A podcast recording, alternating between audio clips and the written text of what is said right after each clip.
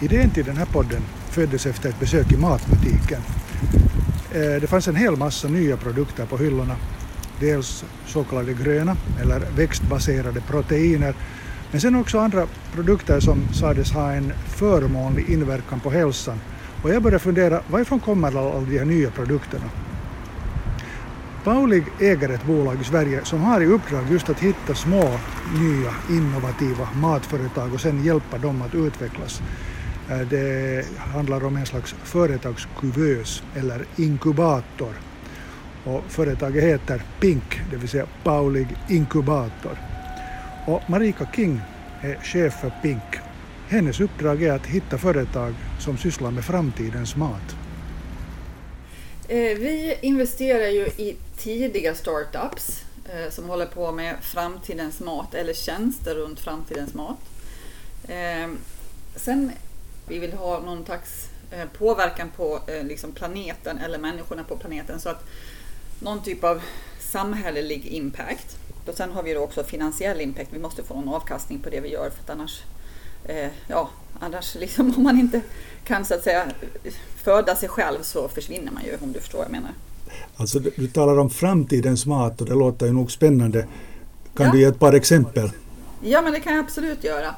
Eh, vi tittar ju till exempel på eh, nästa generations av växtbaserad mat.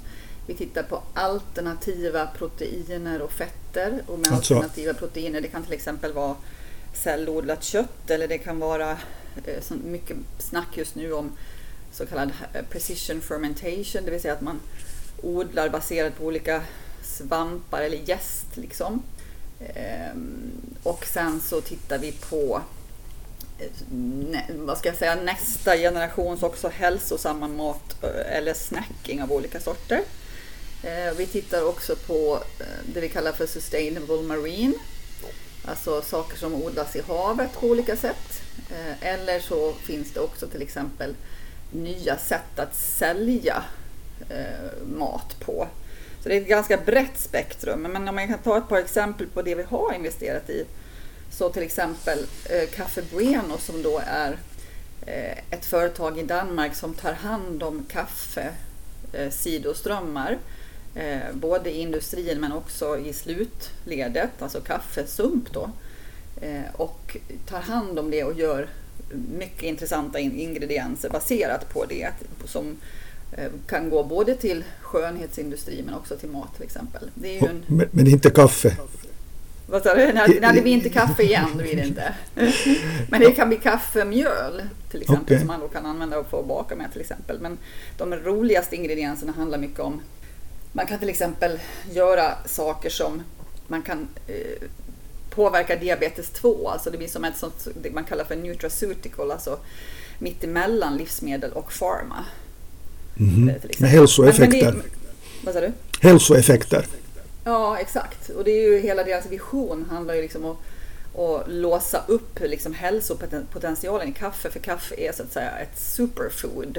Om vi tar på sätt och vis ett steg tillbaka, alltså när, när vi talar om en inkubator eller en företagskuvös, mm. så det är ju alltså ett eh, företag eller en organisation som ska främja och, och ta fram och underlätta eh, sådana uppstartsföretag Eh, eller deras eh, tillväxt och, och lönsamhet, eller hur? Mm. Och, och, var hittar ni de här bolagen? Kommer de till er eller söker ni dem aktivt på marknaden? Finns det, liksom, finns det massor av sådana innovativa bolag som utvecklar framtidens ja. mat? Man tänker att de kommer ta slut eller? ja. Nej men du vet det dyker upp nya hela tiden. Det är det som är fascinerande. Men nu är också vad ska jag, food tech och agtech och de här eh, begreppen. Alltså det är ju väldigt, har blivit väldigt hett. När vi körde igång för några år sedan så, så var det ju på något sätt i sin uppstart. Nu har det ju blivit väldigt hett allting eh, inom mat. Eh, så att, eh, så att, och det drar ju till sig både kapital och entreprenörer såklart. Så att, eh, nej, det kommer väldigt många till oss men vi är också väldigt uppsökande. Vi tycker om att träffa bolag tidigt. Vi investerar ju tidigt. Mm. Ja, hitta tidiga så att säga, samarbeten som kan gynna båda parter. För det handlar ju om att hitta startups där det finns ofta en win-win. Um, där vi kan liksom på något sätt hjälpa till. Då blir det ju extra bra. Mm. Ja, jag tyckte det var ganska skojigt när jag läste på er hemsida att ni har en devis som låter så här på svenska. Maten är det nya rock'n'roll, det vill säga food is the new rock'n'roll. Ja. Det, låter, det låter svängigt. Va, vad menar du egentligen med det? Vad menar ja, det låter det? svängigt, i alla fall om man kommer ihåg vad rock'n'roll var för någonting. ja. Men det är ju en, kanske en metafor bara för att eh, liksom Ja, men det handlar ju om det, alltså, hur konsumenter tänker på mat idag. Alltså, mat nu för tiden är ju identitetsskapande. På samma sätt som liksom, musik har varit identitetsskapande genom ganska mång, liksom, lång tid. Men sen kan man säga på liksom på 90 eller 00-talet kanske det var mer, liksom, då var det mycket inredning och design som var på något sätt visade vem du var. Nu är det ju så här vad du sätter på tallriken eh, och vad du konsumerar som lite visar vem du är.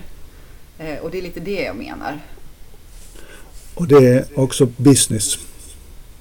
Just det här med identitet. Ja, men det går ju djupare än business. Det är ju liksom på något sätt Mat är ju kultur på flera olika sätt. Det har ju alltid varit det i form av att samlas du vet, för middagen i familj och släkt och sånt. Och det finns ju fortfarande kvar väldigt mycket. Att det är liksom meningsskapande mat. Eh, men utöver det så har det också blivit på ett individuellt plan mer identitetsskapande. Liksom. Just det här med att det blir som en, inte som en, alltså om man är lite cynisk kan man ju säga att det blir som en accessoar. Typ så här, här ligger jag, eller här sitter jag och äter min veganska mat och lägger upp den på Instagram och tittar vad jag är liksom så himla cool och bra för planet. Alltså man kan ju också tycka, alltså, förstår du, liksom, det kan ju också vara eh, någonting som man skyltar med. Men för många unga, unga människor idag så är det ju också viktigare det här med syfte och mening. Alltså de, många millennials har ju liksom på något sätt tappat tron på stora varumärken och letar efter varumärken med eh, autenticitet och syfte. Och, eh, och då gäller det liksom att visa att man vill påverka planeten på ett bra sätt och, eh, och inte bara genom ord utan också genom action. No, om vi talar om de små företagen som kommer med innovationer gällande framtidens mat, så hurdana summor investerar ni i dem per företag? Eh, ja, alltså vi ligger på mellan, eh, alltså det blir då 200 000 euros och en miljon euros i det man kallar för ticket då, som är liksom i en initial runda. Eh, så, eh, och genomsnittet brukar kanske vara där på 500 000 euros. Och sen, en... går vi ju in, sen blir det ju fler rundor eftersom att vi går in tidigt så brukar man behöva några rundor efter det. Och då följer vi i alla fall med i en runda. Och är ni sen med i bolaget och sitter i styrelsen och bestämmer också eller? Eh, ja, för det mesta skulle jag säga att vi försöker hitta roller där vi kan vara aktiva och hjälpa till för det ingår ju lite på något sätt i syftet att vi skapar win-wins och försöker hjälpa till eh, och så. Så att eh, ofta så sitter vi i styrelser. Ibland, ibland skulle jag säga vi, det beror lite grann på också vad det är för konsortium. Det viktiga är ju att liksom att konsortiet av investerare är en bra sammansättning för att hjälpa bolaget och då kan man ju bidra med olika saker. Mm. Eh, och eh, vi eh, Ja, så ibland kanske man är liksom mer aktiv på styrelsen och ibland är man lite mindre aktiv men ofta är vi med. Mm. Hur långa är processerna? När ni alltså börjar jobba med ett nytt bolag, när, när, när liksom avviker ni, när går bolaget sin egen väg sedan? Ja, vet du vad, så långt har vi ju inte kommit än. Mm. Men vi är det vi kallar för liksom en evergreen-fond, det vill säga vi har liksom ingen Jämfört med vanliga riskkapitalbolag så har de ju ofta liksom en definierad exit-plan. Eh, liksom att de behöver ha kanske en tioårscykel på sig eller någonting för att liksom investera först och sen göra en exit. Vi har ju inte riktigt så definierat utan kan liksom hänga med så länge vi tycker att det känns vettigt eh, och så vidare. Eh, och vad som är bäst för bolaget och alla andra investerare. Eh, men själva processen för att, om man tar det första steget, är ju liksom att processen för att vi ska komma igenom och bestämma oss för om vi vill göra en investering eller inte. Och den eh, processen brukar vara mellan två till fyra, fem månader någonting beroende på lite grann hur långt bolaget har kommit i sin hur, hur investeringsbara de är så att säga. Mm. Eh, och sen så, men sen är själva eh, perioden som man hänger med ett bolag, det, när man går in så där tidigt så blir det ju ofta kanske, eh, det kan ju ta fem, sju år. Det kan ju till och med ta längre tid. Um, men det vet jag inte riktigt än, vi har inte kommit så långt än. Nej. Och eftersom vi talar om framtidens mat så är det svårt att veta, eller hur, hur framtiden ser ut. Ja, sen har vi ju, vad ska jag säga, det som är, vi försöker ju också investera i det vi kallar för matmat, men som är mer vanlig mat, höll jag på att säga. Nej, men där det kanske inte är lika hög innovationsgrad, eh, men som ändå är en viss, eh, som kanske är ett nytt varumärke till exempel. Eh, ja, men det kan vara en slags hälsosammare pizzor eller någonting sånt. Eh, och då, liksom, då kanske man har, då kan det eventuellt vara lite kortare tid för de ju, finns ju mer nu, eller hur jag skulle uttrycka det. Det är inte så att de står i labbet och laborerar fram någonting som till exempel cellodlat kött eller någonting. Då kan ju det, det finns ju inte på marknaden än så att säga. Då tar det ju mm. ännu längre tid. Men när det är mer riktig mat som finns nu så kan det kanske ta lite kortare tid. Vi talar här i pengarnas värld nu med Marika King som eh, jobbar på PINK, det vill säga Paulig Inkubator som har som uppdrag att lyfta fram nya innovativa bolag inom matbranschen. Och jag menar, alla finländare känner till Paulig för att det är ett stort kaffebolag. Ja. Och, jag, och jag vet att, att Paulig eh, för en tid sedan köpte ett av de här bolagen som eh, producerar sådana växtproteiner från, av havre. Mm, green. Och jag vet att det finns uh, den typens uh, tankar hos er och du har redan hunnit berätta också lite om det. Men hur stor är den här marknaden egentligen för innovativa nya produkter? För jag tänker på det att det talas jättemycket idag till exempel om veganism men samtidigt ökar ju köttätande åtminstone i Finland och jag menar det har definitivt inte tagit slut. Hur, hur, hur ser det ut liksom på riktigt om ni ska en gång också få avkastning och, och, och göra vinst?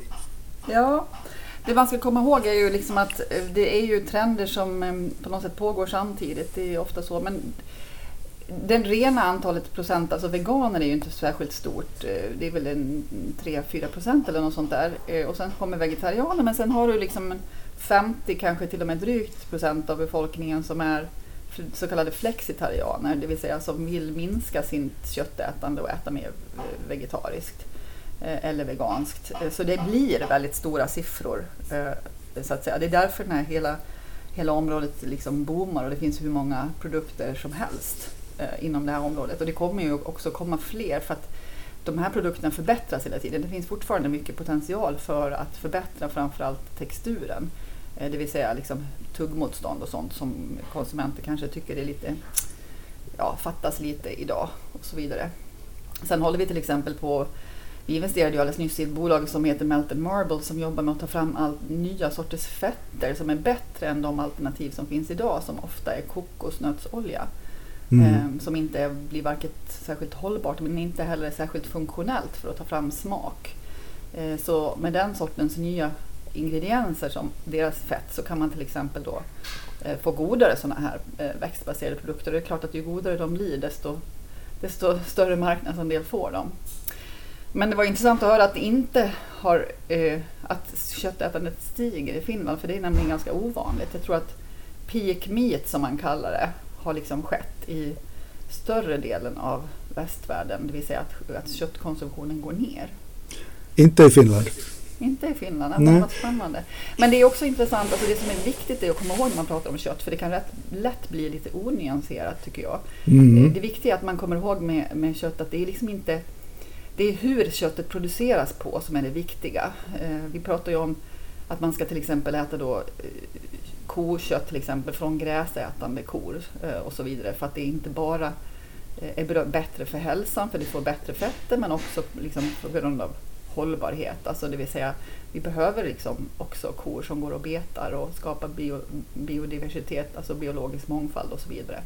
Så att det är inte, det, det är liksom, man kan inte dra alla kor över en kam. Nej, och jag tog upp det här exemplet bara för att jag tycker att det är ett, ett exempel på en sån här kanske statistisk synvilla som lätt uppstår när man talar om nya produkter, eh, egentligen inom vilken bransch som helst. Men jag tror att detsamma gäller också när, när vi talar om eh, olika äh, nya ölsorter som kommer in på marknaden. Faktum är att den överlägset största delen är, är den vanliga lagerölet som säljs fortfarande. Ja. Och jag tror att det finns ju en massa specialkaffe på marknaden men bulken är ändå det vanliga kaffet, åtminstone det som säljs i Finland. Och därför tog jag upp det här med veganism, att det är en sak ja. man talar mycket om. Men, men vad är liksom, om vi nu, eftersom vi talar nu om affären, om businessen.